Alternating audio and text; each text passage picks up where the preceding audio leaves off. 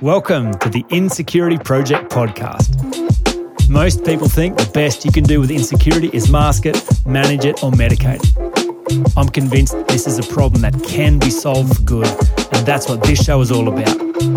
Join me for weekly 10 minute Tuesday episodes, live coaching demonstrations, and world class interviews on the subject of overcoming insecurity. Now, on to today's show. Hey folks, here we are again. It's 10 minute Tuesday time. Today it's daddy issues. Daddy issues.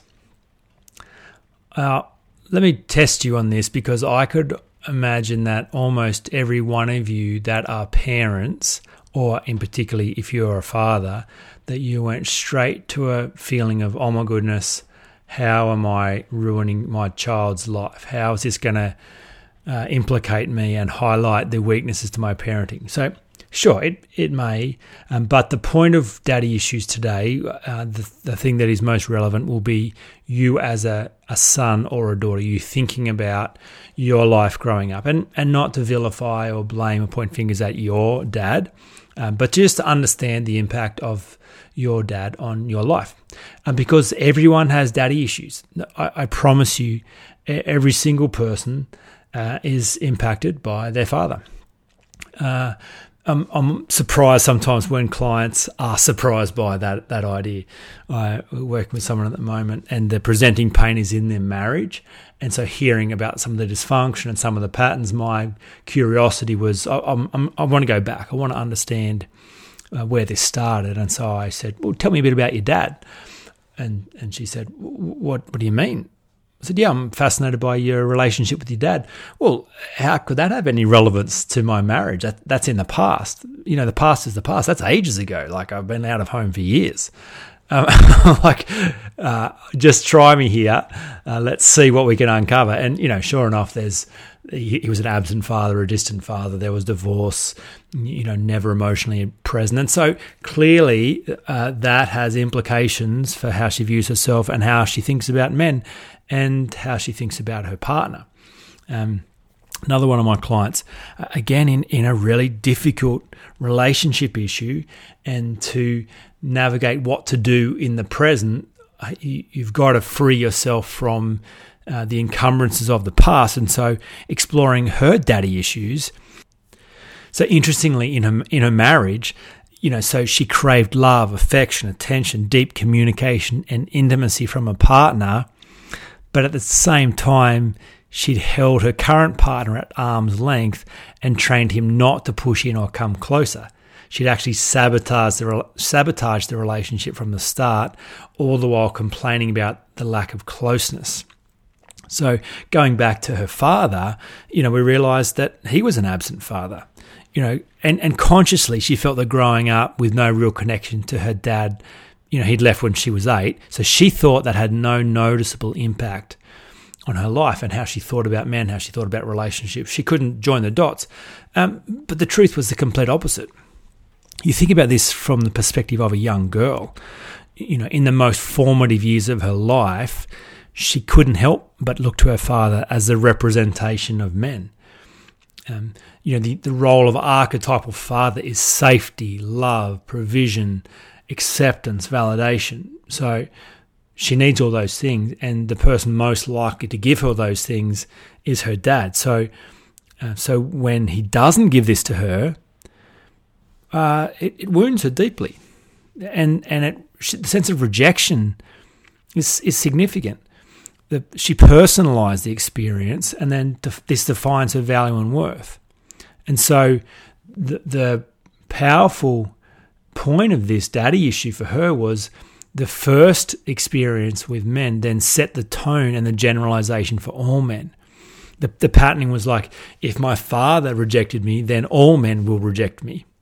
So if the man who was best placed and had most reason to love and accept me, if he couldn't find anything in me worth loving and accepting, then how will any man do the same? So then her whole strategy was preemptive um, you know, she lowered the expectation, knew that men eventually would reject her, so she just got in first. Like, so, uh, you know, I promise you there's daddy issues. I promise you that there is some impact of of the way that you were fathered, uh, in and it's impacting the way you think about your life today. So, you know, first impressions matter. You come into the world desperate for a whole bunch of resources, and there is your father. And you look to him as the natural source of the things that you need. And because you have such a powerful need, therefore, he has such a powerful position to either meet those needs or withhold those needs. So, therefore, you're vulnerable to your father at a very high level. Uh, the first impressions around that set the tone for future standards. We, by the time we're seven, we pretty much made up our mind about how the world works, who we are, how relationships happen. We'd, we'd see a bunch of generalizations and patterns and then seek to confirm them further on. So, of course, the relationship with your dad is going to set the tone for a relationship with other men and, and other leaders and other uh, dominance hierarchies in your world. Um, so, the, the point of what I'm saying today, and I get it's a, vulnerable subject, but a very important one. Um, the point I want to say is that your dad is actually a gift to you. And if you can think about this in terms of archetypes, it's a it's a useful way to get out of the messiness of your unique experience. So when we see archetypes displayed dramatically in a book or a movie, we kind of get the fact that an archetype follows a pattern and there's a resolution, there's a general resolution. So, you know, the classic example if you see a bully victim archetypal narrative displayed dramatically, you understand how that's supposed to resolve. That you know, there's a range of resolutions, but the strongest resolution is that the victim will find their voice, will find their power, and against all odds will stand up and resist the bully. Will fight back. Will punch the bully in the nose, and um, demand that this ends. And if the victim does that, they'll actually break free. They will never be the victim again. Whereas a weaker resolution is if, you know, the mum moves in and takes the victim to another school or, or even worse, still homeschools to remove that child from the situation. If you see that happen dramatically, you know this archetypal bully victim thing will just keep repeating. You know, that's the point. You either you either revolve or you repeat. So um, Importantly, when you see the archetypal model like that, you realize that the bully has a gift for the victim. the the more difficult the bully makes it for the victim to find their voice, the more powerful the gift is. Because if if the bully, uh, which is another resolution, if the bully goes to a spiritual retreat and comes back a changed man, and now is soft and humble and repentant and then does everything they can to make it up to the victim for the rest of their life, we're, we're like, yeah, I, I, get it. It's kind of nice. I was still wishing for the bully to get what he deserved, still looking for a bit of blood. Um, you know, because that gift is now weak, then it's like the victim hasn't earned, hasn't had to reclaim their power. They were just given it. So it's like uh, they're still they're still vulnerable to the next bully Whereas if the victim had to fight for it and earn it at great cost, well, they'll never be the victim again. So if you kind of apply that to the archetypal um, parent child, son, daughter, father, then you realize your father has a gift for you. And this is really important because until you get his gift, you can't transcend him.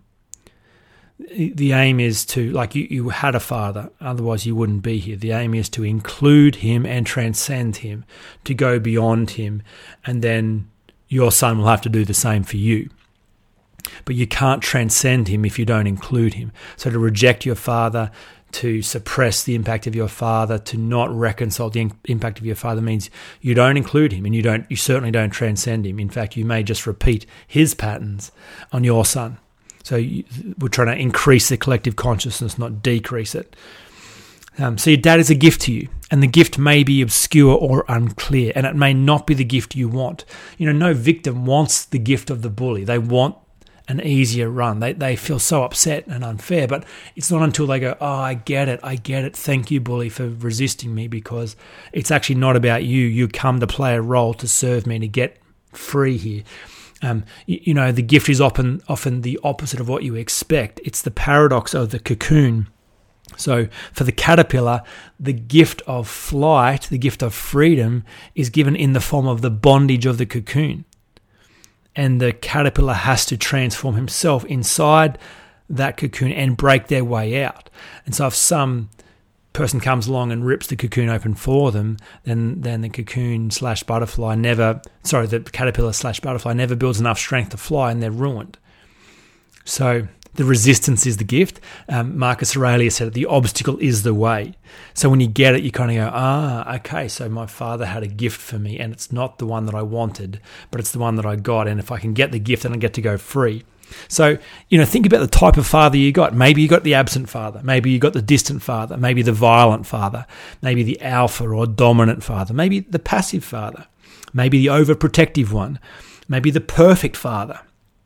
Uh, there, by the way, even the perfect father doesn't prevent their child from having daddy issues. And so, you know, if you had a, an absent or a violent or an abusive father, you might dream of the fact, I wish I had the perfect father. I don't know if you've ever been to a wedding when you see the archetypal perfect father. It, it's sickly. It's it's it's not pretty to listen to or watch. You know, I, I heard a, a father of the bride's speech. I've heard a few of them actually, when it's like, weird, like get a room like it's something too strong. There's too much love here. This is too perfect. This is too squeaky clean. You, you this love you have for your daughter, while it might seem extraordinary, uh, it's too much. And now you'll ruin her because you've set the bar so high. You've never missed any one of her performances. You've never you know, never said a harsh word. You've, you've always supported, always encouraged, always provided. There is nothing she can point to as a source of woundedness. Oh, great. So now you've set her up for failure because how will she ever replace you? How will she ever find a man who could measure up to her daddy? And you've, you've prepared her, you've ill prepared her for the challenges of life because you've always done everything for her. So you don't, you don't actually want a perfect father either. That's another challenge the point is, every father is going to present some different challenges to you, no matter what their type. Yeah, so maybe you got the stoic father, you know, the, the, emotionally reserved one, or the passionate father, or the driven father, or the wealthy father, or the poor father, the generous one, the greedy one, the entrepreneurial one, the stubborn one, the humble one. Like maybe a mixture of all those. But just have a look at the dad that you got uh, and, and realize that they bring a gift to you. And similar to the bully, their gift is their resistance. The gift is how hard they make it for you to be free.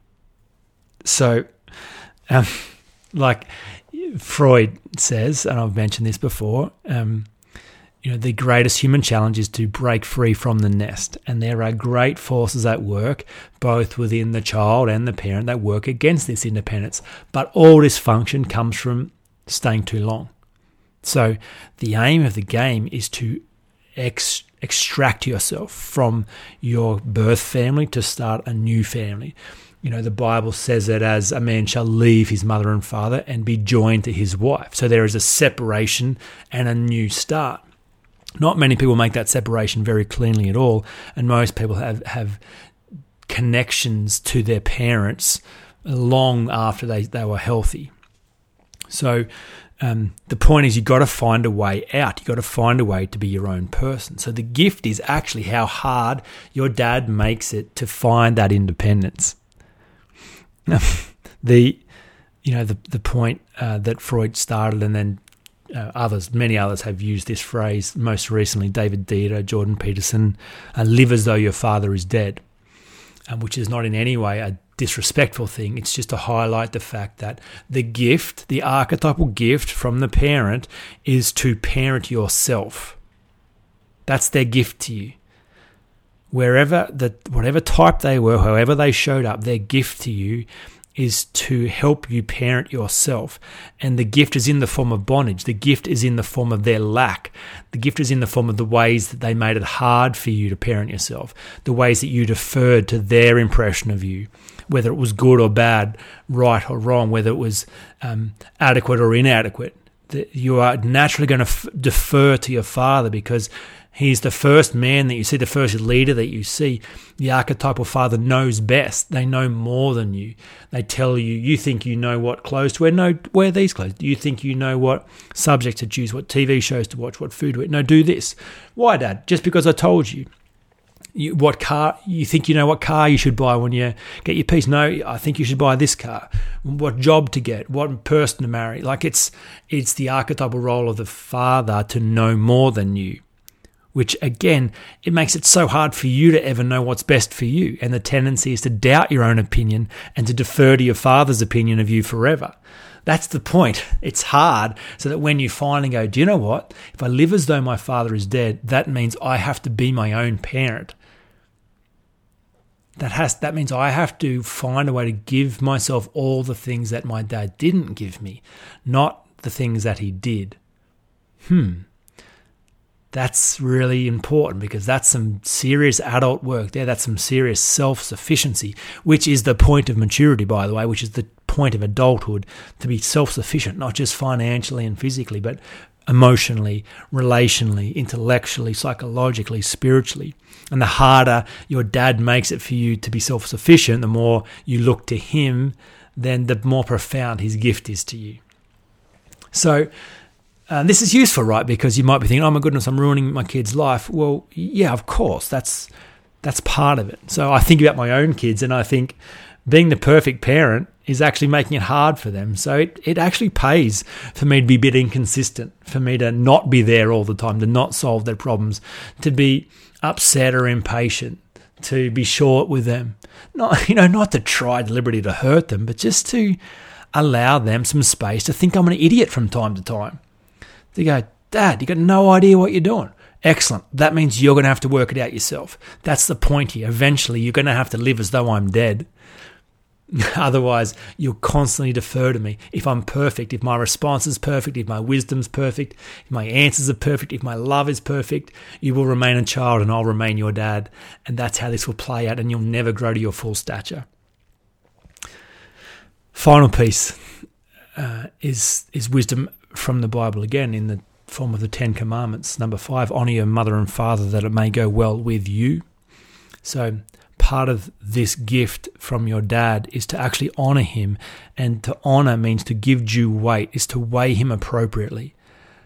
That's an important piece because typically when I hear people talk about their dad, they cannot say a bad thing. They go to say bad things. They put, they say, yeah, this was bad. He should have done this. He did this terribly. But do you know what? I, I, get it. I understand what he was going through, and his dad didn't really love him. So yeah, no problems, and it's all okay. I'm fine. You know, but if you say wrong done to you doesn't matter, then you say you don't matter. If you say you didn't deserve better, then you diminish your own humanity. You betray yourself. So to honor your father is to actually weigh his impact appropriately. It's to say, yeah, that was that was wonderful. I'm glad I did that. My dad did that. But but that he let me down. I did deserve better. He he I did deserve him to find a way through that dysfunction, to be more present, to break free from the impact his dad on him. I, I deserved him to do some personal growth, to have some self awareness. I did deserve it. And the fact that he didn't made it hard for me I get it. There's a gift in that hardness, but the point is, you you stop betraying yourself. You stop deferring to Him without this honor process. So there's great wisdom in the idea of honoring your parents, starting with your father, that it may go well with you. There's a lot of stuff there. It's a sensitive issue. I'm going to wrap it up there. If you've got any questions, uh, you're stuck about how this applies, reach out and happy to set up coaching conversation. Hope that's useful. I'll talk to you again next week. You've been listening to the Insecurity Project podcast. All you need to solve any problem is the proven framework and someone skillful enough to hold you in the space until it works.